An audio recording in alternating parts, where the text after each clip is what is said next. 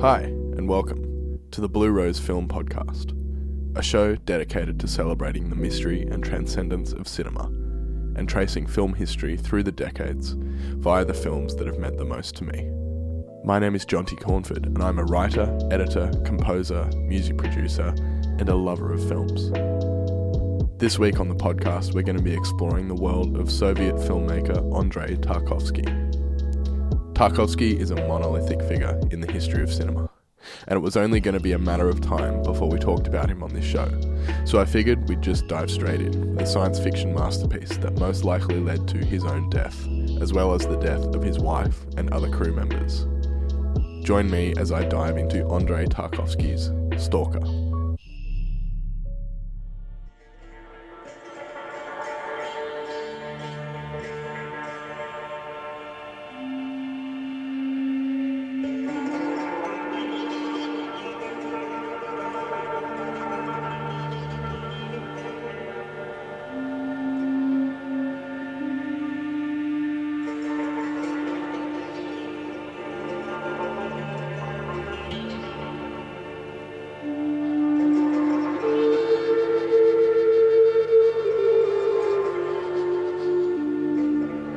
Quick recap of the narrative of Stalker.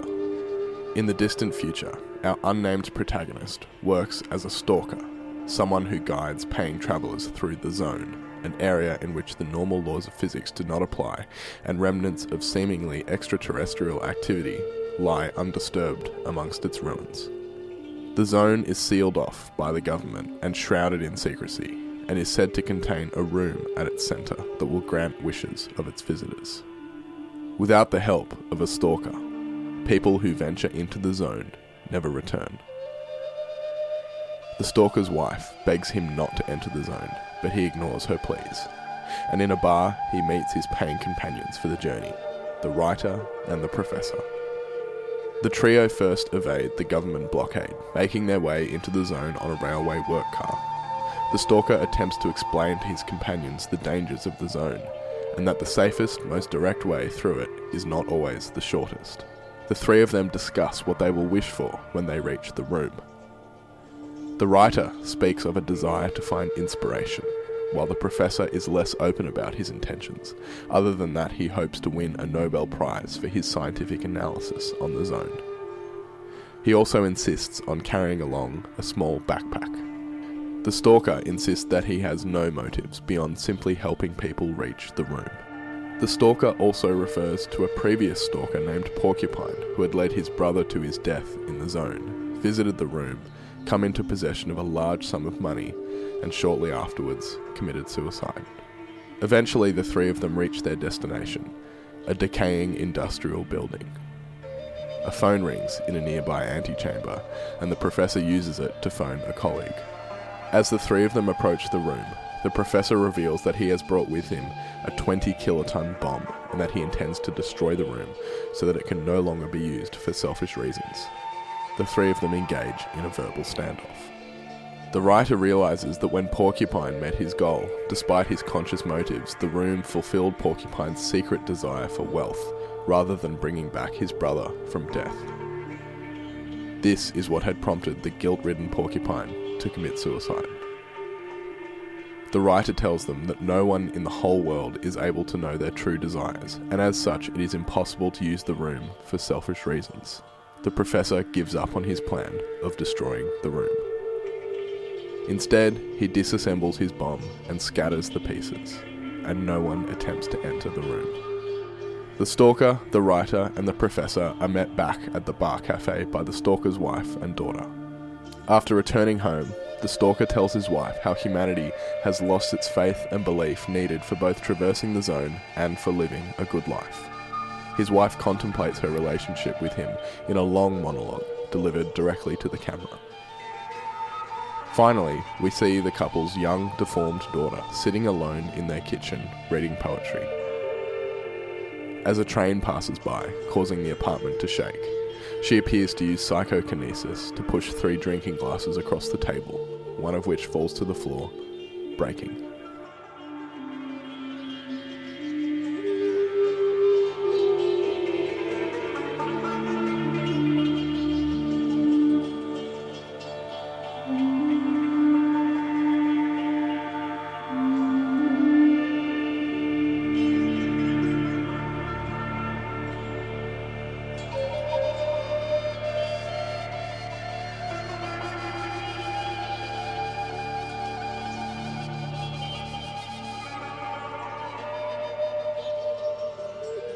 As a teenager deciding to dive into the world of cinema and learn about the great filmmakers of the 20th century, the name of Andrei Tarkovsky was completely unavoidable for me. Everywhere I looked, his name came up as a titan of cinema, a man whose films simply must be seen. The prospect of a science fiction film seemed much more accessible to me as an audience member when compared to long historical epics, so both Solaris and Stalker stood out to me as a good place to start. I went on eBay and bought the Distinction Series Director's Collection containing Stalker, Solaris, The Mirror, Ivan's Childhood, and Andrei Rublev. I began my exploration into Andrei Tarkovsky with Stalker, but it immediately felt inaccessible to me. It was a Russian film. The film changed from colour to black and white to sepia, and there were long stretches of time with little to no dialogue, action, or narrative momentum. If I'm completely honest, I just didn't get it. So much so that I fell asleep. When I woke up, however, the three men in the film had arrived at the room, and for whatever reason, I was absolutely riveted in my waking moments and sat glued to the screen until the end of the film. Watching Stalker for the first time as an 18 year old taught me a valuable lesson about watching films on their own terms and not approaching films with a presupposed idea of what you want to get out of it. In rewatching this film again in preparation for this podcast, this time on the Criterion Collection Blu ray, I was reminded of just how much I have changed in the time since seeing Stalker for the first time. Not just as a filmgoer, but as is appropriate given the nature of this film, I was struck by the way in which the passage of time has been anything but linear and consistent, especially over the last two or three years. I am always struck by the warmth and the mysticism at the heart of this film, too. When compared to most science fiction, this is a deeply humanist film, directly contrasting to last week's film, The Shining, a film that is almost devoid of any humanity or warmth. Tarkovsky acts as a sort of barometer for a lot of young people interested in film, and Stalker is a very important point in my timeline as a watcher of films. It challenged me in ways that were new and uncomfortable to me, and it actually asked me to think about the physical act of sitting down and watching a film, the audience's relationship with the screen, and the audience's relationship with the voice behind the still images and sounds moving in unison to create the illusion of life on the other side of the screen. Before we dig into this film, let's stop by Soviet Russia and discover a little bit about Andrei Tarkovsky. Tarkovsky was born on April 4, 1932, in Soviet Russia, and studied film at the State Institute of Cinematography. He worked as a proofreader at a printing press for a number of years, but film and poetry were the two things that he felt committed to from a young age. His first feature length film, Ivan's Childhood, was released in 1962 and was a job that he found due to director Eduard Abalov having to leave the project. It won the Golden Lion Award at the Venice Film Festival in 1962, and immediately his profile began to grow as one of the most important filmmakers working in the Soviet Union. His next film, 1965's Andrei Rublev, is a historical epic about the film's namesake, a 15th century Russian painter. And if that sounds like it makes for impenetrable cinema, believe me, that's what I initially thought. But Andrei Rublev is now one of my favourite Tarkovsky films, it's regularly breathtaking in its scope and visual language, and unbelievably ambitious in its filmmaking. The sequences with the bell tower, I mean, come on. It was screened once in Soviet Russia in 1966 before the film ran into trouble with the authorities, and wasn't shown again widely until a severely cut version of the film was released in Soviet Russia in 1971. Tarkovsky was forced to make a number of different cuts of the film, which means that there are a number of different versions available to watch today. A version was presented at the 1969 Cannes Film Festival and won the FIPRESCI Award. It's during this time working on Andrei Rublev that Tarkovsky meets his future wife, Larissa, who was working on Andrei Rublev as a production assistant. He was married to Irina Rauch at the time, but had been living with Larissa since 1965, and in 1970 he divorced Irina and married Larissa. In 1972, he completed work on Solaris, and the film went on to win the Grand Prix prize at the Cannes Film Festival, as well as being nominated for the Palme d'Or. Almost immediately after that, he began shooting for The Mirror, using a script that he had been working on since about 1967. The film is Tarkovsky's most autobiographical film and leans heavily on elements and shards from his childhood. Due to a number of reasons, including Soviet authorities labelling Mirror as a third category film, limiting the film's distribution substantially, the film was not a financial success, and Tarkovsky began to think about moving abroad to make films outside of the Soviet Union. And this is where we reach Stalker in the timeline, Tarkovsky's final film to be made in Soviet Russia.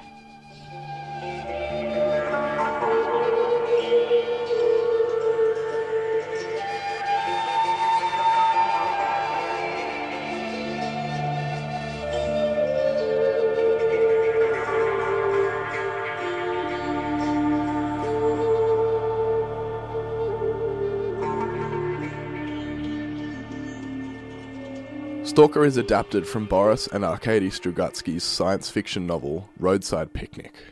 While Tarkovsky said that the similarities with the source novel started and finished with the terms Stalker and the Zone, a large amount of material from the novel is present in the film. The Zone being protected by government forces. The Stalker testing the path ahead by tossing nuts and bolts. The character of Porcupine as a mentor to the Stalker. And the implication of extended amounts of time spent in the zone leading to abnormalities. The novel specifically states that the zone is a site once visited by extraterrestrials, the title of Roadside Picnic being a metaphor used by one of the characters to describe the nature of the aliens' visit to Earth. Tarkovsky initially sent the novel to a friend of his, filmmaker Mikhail Kalatozov, thinking that it was perfect material for him to direct. Kalatozov eventually dropped the project when he ran into troubles attaining the rights to the novel, and so Tarkovsky became interested in expanding upon the themes and mythology of the source and adapting it into a film of his own. While the final writing credit on the film does go to Tarkovsky, both of the Strugatsky brothers also worked on early drafts of the screenplay. They went on to publish these early screenplay drafts, first as a novel printed by text publishers, and then again in the Russian publication Science Fiction Almanac in issue 25 in 1981. As alluded to right at the beginning of this episode, the production of Stalker was an absolute nightmare, and most likely actually led to the early deaths of a number of participants, including Tarkovsky himself. Tarkovsky had worked with cinematographer Georgy Roeber in his previous film, 1975's The Mirror, and enlisted him to shoot Stalker. They wanted to use abandoned power plants in Estonia and Tallinn, which is largely what contributes to the strangely beautiful locations in the film. But it also meant that the cast and crew were forced to work in some incredibly uncomfortable conditions, as well as posing some serious logistical problems. Nevertheless, they shot the film through to completion but their issues had only just begun. They sent off the footage to a film lab in Moscow to be developed, but when they got it back, it had been ruined. A dark green tint present in almost all of the footage. They had been shooting on a film stock, Kodak 5247, that was, at the time, experimental and foreign to film labs in Moscow. This is a film stock that has had a large number of now classics developed onto Star Wars, Blade Runner, Alien, and last week's film, The Shining, were all shot on Kodak 5247, but labs in Moscow did not yet know how to properly develop it. This led to mistakes in the development at the lab, and, combined with a faulty batch of film, the film was ruined. Months and months of stressful, high tension production was all for nothing. Another major element that contributed to the stressful first attempt at shooting Stalker was Tarkovsky's wife, Larissa. She demanded to play the role of the Stalker's wife, and was confrontational and difficult on set, earning herself the nickname the Empress. While the order of events is difficult to verify, as far as we can tell, cinematographer Rerberg eventually convinced Tarkovsky to cast an actual actress, leading to Alisa Freindlich being cast in the film. Somewhat understandably, Larissa Tarkovsky took this personally and developed a long standing hatred of Rerberg. In the fallout of the ruined film, a tough decision had to be made about whether to continue with the project or just to call it a day and move on. They fired a cameraman who was apparently responsible for exposure, but in all likelihood, that ruined film was not at all his fault. The production designer was also fired, and these firings continued down the line. On top of cinematographer Rerberg's ongoing feud with Tarkovsky's wife, Tarkovsky himself was also having his own issues with him. The two of them reportedly saw themselves as geniuses in their own right, and in reference to their collaboration on The Mirror, Rerberg has been quoted saying, Andre made a film about himself, and I about my own self. Luckily, it was the same film. This working dynamic continued in those first few months shooting Stalker, with Rerberg saying that he was trying to make his own film simultaneously. As the story goes, Tarkovsky asked Rerberg one day on set to replicate an effect he saw in an Ingmar Bergman film, going as far to develop a special studio to achieve the effect. But Rerberg couldn't do it the way that Tarkovsky wanted, and he flipped out on him. So when the news came back to Tarkovsky that the entire film he had been working on for months had been ruined, he immediately fired Rerberg. There is a 2009 documentary called Rerberg and Tarkovsky, The Reverse Side of Stalker, which details this strained but key relationship in developing and shooting the film, if you're interested in learning more about this. Tarkovsky's diaries have also since been published, and in 1983 he wrote that not only was Rerberg a terrible cinematographer, but he was also a shitty person. However, this clear hatred for Rerberg may not actually have been as intense as this diary entry would initially have us believe as he would also dictate his diary entries to a number of different people, including his wife, Larissa, who, as we've already learned, hated Rerberg. The production studio were losing money on Stalker and were about to pull the plug on it, but they decided to let Tarkovsky try again instead of scrapping the entire project. To replace Rerberg, Tarkovsky hired Leonid Kalashnikov, and the following autumn, they began shooting at an abandoned hydroelectric power plant in Estonia. They shot for months, and Tarkovsky looked at the footage, but it sucked. None of the magic he had captured with Rerberg was there, and once again he faced the prospect of abandoning the project. Instead, he fired Kalashnikov and decided to shoot the film a third time, this time with Alexander Knyazhinsky as cinematographer. Apparently, the script went through major changes in this period of change and development, and the third version, the version that we have all now seen, is substantially different to the original version that we would have seen had the film not been ruined in development. This time around, the film was shot using a KSN camera, the Soviet version of the Mitchell NC. Just about every shot in the film that isn't a close up was shot with a Cooke Varotal 20 to 100mm T3.1 zoom lens, a lens that was as big as an artillery shell and cost the same as a passenger car. As you can probably imagine, the budget on this third go around the sun was greatly diminished in comparison to what the studio had initially provided for the film. This meant that the third and final attempt at shooting the film was constantly running into budgetary problems. The first time around, they had seven to eight tanks and five armoured troop carriers for the sequence when the three men come across the overgrown and disused military equipment. This time around, they only had the funds for three tanks and two armoured troop carriers. Not only that, but they were only given one and a half hours with the tanks instead of the two or three days that they needed to be able to shoot all the coverage and angles that they needed for the scene. Combined with the fact that they needed the tanks to look like they'd been there for 20 years, no disturbance in the grass or the bushland, all dressed to be covered in moss and overgrown grass, and one of the most iconic moments in the film never actually made it to the screen because of pure logistics and lack of resources.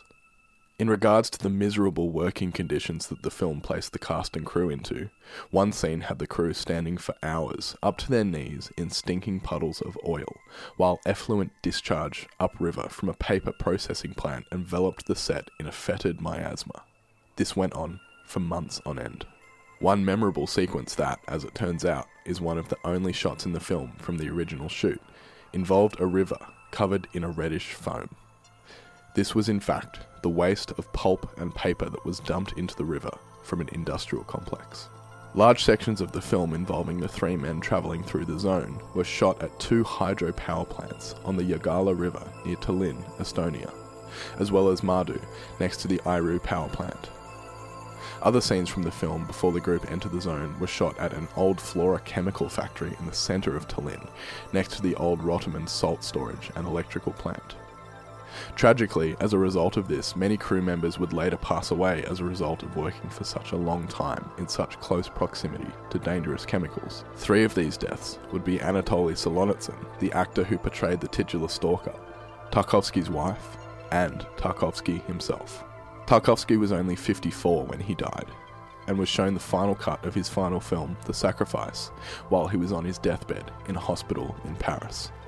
The sound designer who worked on the film, Vladimir Sharun, was convinced that it was these chemicals that led to Tarkovsky's early death of lung cancer. There is one shot that Sharun speaks of that looks like snow falling in the summer and white foam floating down the river, and that it was in fact some horrible poison to which many of the female crew members developed an allergic reaction on their face. To think that some of the images in the film are only visible to us as viewers because the filmmakers put themselves in direct contact with harmful chemicals and extremely hazardous conditions gives the film an intensely eerie quality. It's almost like what a found footage horror film attempts to do in convincing you that what you are seeing is real and the dangers on screen really happened. In Stalker, you are literally looking at the conditions that caused numerous deaths amongst the cast and crew. Comparisons have been made with this element of the film to the Chernobyl disaster in 1986. Not only do some of the photos of the Chernobyl area carry some of the same eerie weight as sections of Stalker, but the way in which nature has reclaimed sections of Chernobyl, now known by some as the Zone of Alienation, reflects the way in which the zone in Stalker has begun to reclaim and transform the landscape and nature. Not to mention the fact that workers whose job it was to enter the Chernobyl disaster area to care for the power plant and other infrastructure would frequently refer to themselves as stalkers. Thematically, Stalker shares connective tissue with Tarkovsky's other science fiction film, Solaris. Solaris is another film that I would love to explore on this show, but to cut a long story short, for now, it's Tarkovsky's direct answer to Kubrick's 2001 A Space Odyssey, a film that Tarkovsky hated he felt 2001 to be too cold, too calculated, and too sanitized. As such, Solaris takes on a much more humanist and down to earth approach to big science fiction ideas. Stalker follows largely in the same direction as Solaris, using science fiction as a vehicle from which to talk about intensely personal and subjective thematic material. As we've already established, the story of Stalker is incredibly straightforward and simple, one of the qualities of this film that elevates it above narrative simplicities is the editing and the rhythm of the film. It's no great observation that Tarkovsky loves long, unbroken shots. That is just part of his visual signature. But especially here in Stalker, he allows the camera to breathe, to wander, and to let the audience attach to each shot for as long as possible before cutting to the next image. Across two and three quarter hours, there are only 142 different shots present in the film, making the average shot length of Stalker more than a minute long, and the longest take in the film clocking in at over four minutes. In my experience learning and talking about films, this is where a lot of discussion and analysis of any particular film often comes screeching to a halt. But my follow up question is always this What's the point? Why should we care that a film has a bunch of long takes in it? In the case of Stalker, it's all about the rhythm of the film. This is not a science fiction inflected action film intent on propelling you forwards through the narrative with as much efficiency and punctuality as the editing bay will allow. This is a film that asks you to interpret ideas and consider philosophical and ethical ideas, and wants you to do so at the very same pace as the characters on screen. We are dictated by the pace of the film, not the other way round. And in the case of Stalker, we are being actively encouraged to let our minds wander. Such large ideas with such big implications are not to be digested as efficiently as possible. Tarkovsky wants us to get lost in the world of the film, and to allow it to put us into a trance, and to allow it the time for its images and ideas to resonate. And if this means that you fall asleep, well, frankly, that's okay. When you wake up again, the film will still be there. This is a style of filmmaking, often and aptly called slow cinema, and Paul Schrader writes about it in his highly influential film book, Transcendental Style in Film. It's a book that I highly recommend to anyone interested in the history of filmmaking, because Schrader's philosophy on filmmaking offers a wealth of knowledge and insight into some of the greatest films of the 20th century. But importantly for this exploration of Stalker, Schrader writes about this notion of boredom and the merit that this experience can have in film. Transcendental style is essentially a withholding device. You're going to hold on shots too long. You're not going to cut. You're creating dead time. And what happens during dead time? When you are instructed to watch nothing. Now, in real life, you don't watch dead time. De Sica and Umberto D, the famous shot of the maid striking the match three times.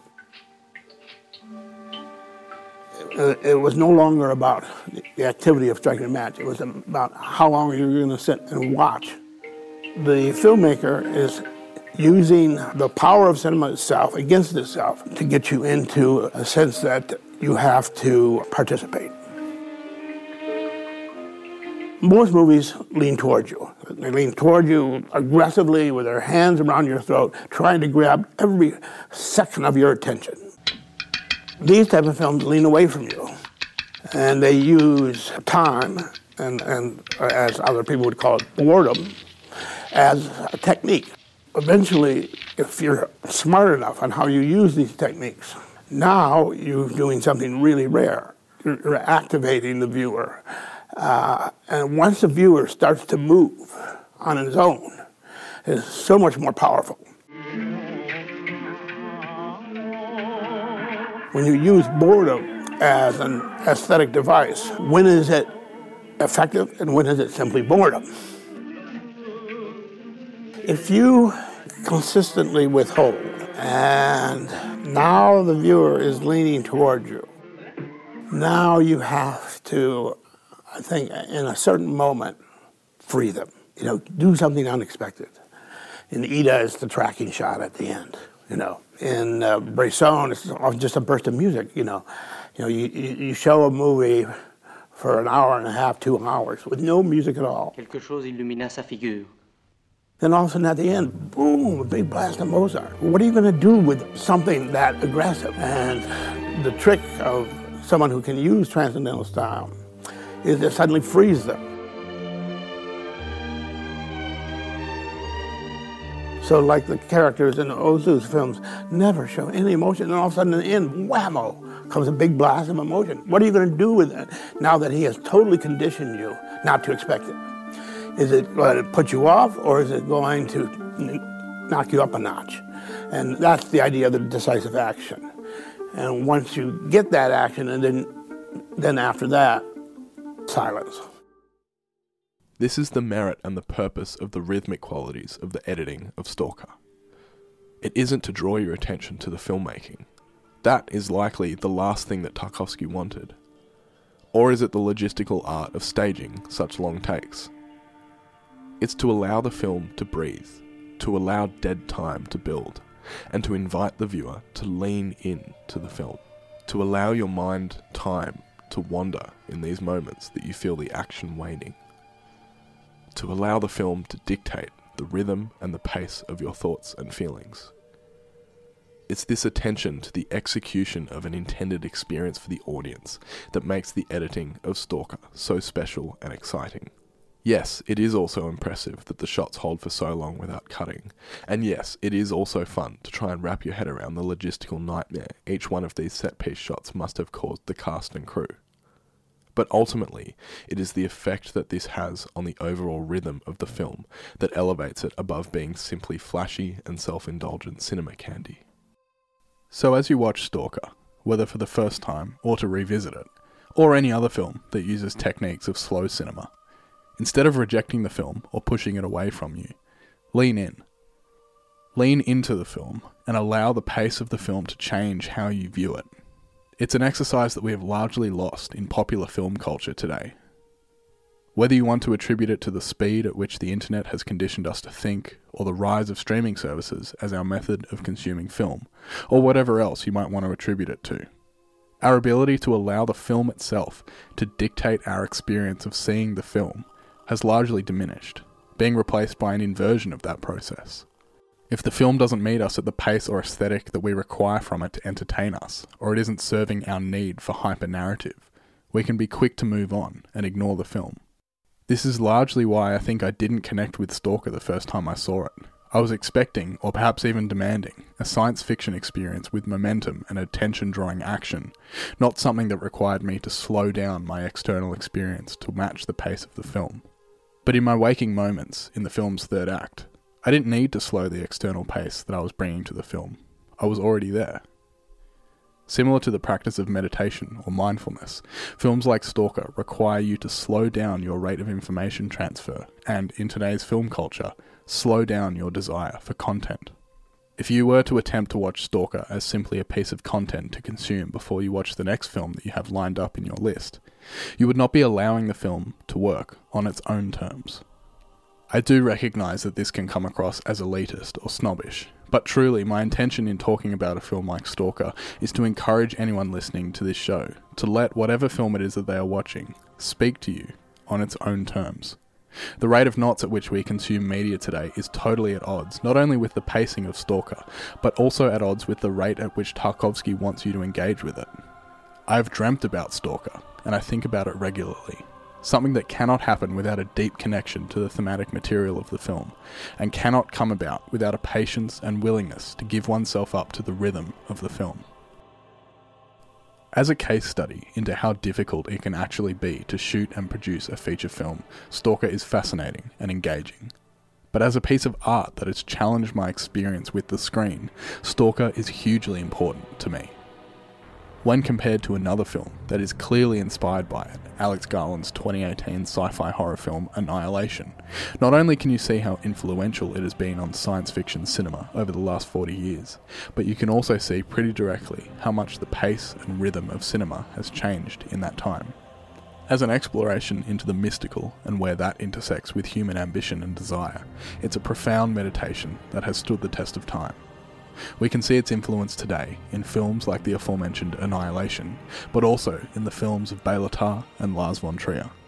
Come and See by Elem Klimov owes a great debt to Tarkovsky, and even Alex Garland's most recent feature film, the mesmerizing and hypnotic folktale nightmare Men, trades in the archetypal themes and meditative pacing popularized by Tarkovsky's films.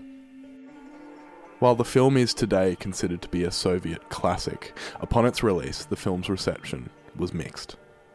A government group from the State Committee for Cinematography were particularly critical of the film, and on being told that Stalker should be faster and more dynamic, Tarkovsky replied, The film needs to be slower and duller at the start so that the viewers who walked into the wrong theatre have time to leave before the main action starts.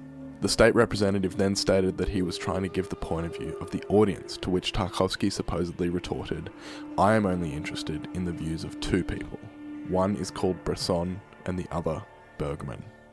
Speaking about Tarkovsky, Ingmar Bergman once said, My discovery of Tarkovsky's first film was like a miracle. Suddenly, I found myself standing at the door of a room, the keys of which had until then never been given to me. It was a room I had always wanted to enter, and where he was moving freely and fully at ease. I felt encountered and stimulated. Someone was expressing what I had always wanted to say without knowing how. Tarkovsky is for me the greatest, the one who invented a new language, true to the nature of film, as it captures life as a reflection, life as a dream. Tarkovsky's connection with Bergman didn't stop there.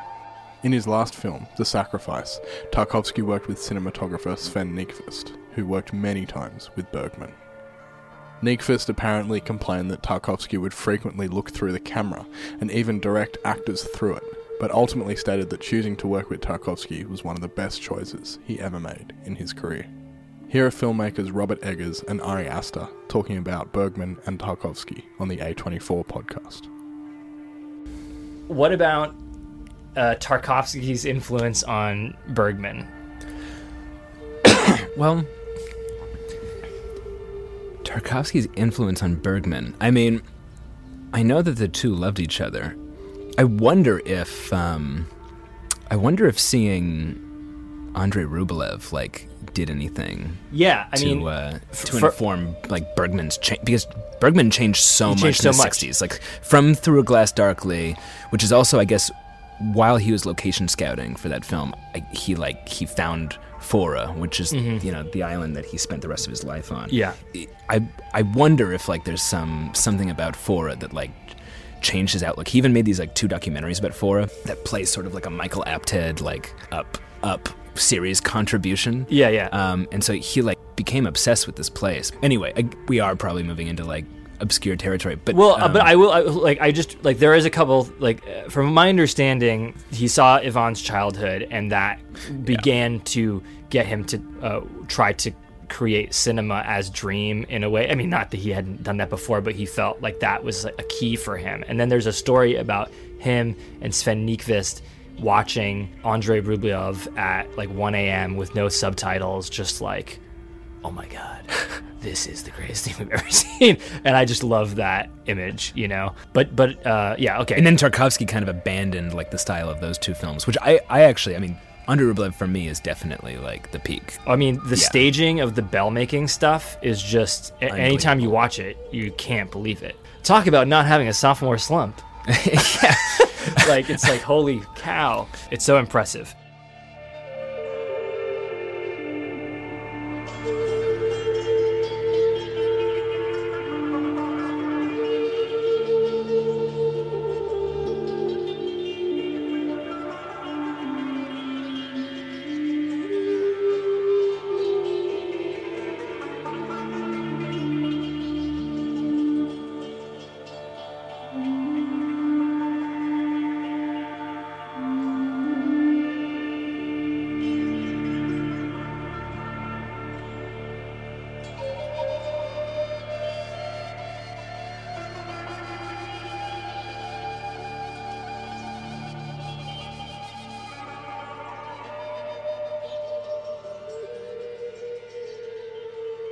Nick Schager wrote in Slant magazine that the film is an endlessly pliable allegory about human consciousness. It's earned its place in the BFI's 100 greatest films of all time, tied with Shoah at number 29. Geoff Dyer for The Guardian described the film as synonymous both with cinema's claims to high art and a test of the viewer's ability to appreciate it as such. On Rotten Tomatoes, the film currently sits at 100% positive based on 41 reviews. As we wrap up our exploration of Stalker by diving into the time machine, I want to draw your attention to another film that came out in 1979 that makes a very interesting parallel to Stalker. Francis Ford Coppola's Apocalypse Now was another film about men venturing into the unknown natural world and being changed by their experience, as well as being one of the most famous and most documented troubled film productions in cinema history. Aside from obviously seeing the film if you haven't already, I can also highly recommend the documentary film from 1991 called Hearts of Darkness, A Filmmaker's Apocalypse, to learn more about the nightmarish three years of principal photography and post production, the personal difficulties and strained relationships that threatened to overturn the film, and the numerous controversies that followed. As a double bill with Stalker, Apocalypse Now is a brilliant comparison of how very similar themes and narrative beats can be expressed in totally different ways based on difference in culture and financial wealth. While both are deep dives into archetypal depictions of masculinity and interrogations of the root elements of the human character and condition, one is a manic and kinetic experience of terror and continued degradation of the human spirit, while the other is a defiantly humanistic piece committed to celebrating the human heart and the mystical. 1979 was a great year for comedy, with films like Monty Python's Life of Brian, Being There, starring Peter Sellers, The Jerk, Manhattan, and The Muppets movie all being released. Mad Max was unleashed into cinemas, and David Cronenberg gave a precursor to what he would birth to the world in the 1980s with The Brood. A film that I have a soft spot for, the controversial Caligula, starring Malcolm McDowell and Helen Mirren, was also released in 1979 to immediate unwanted interest from various local authorities. Kramer vs. Kramer would sweep at the 1980 Academy Awards, winning Best Picture, as well as Best Actor and Director awards for Dustin Hoffman and Robert Benton.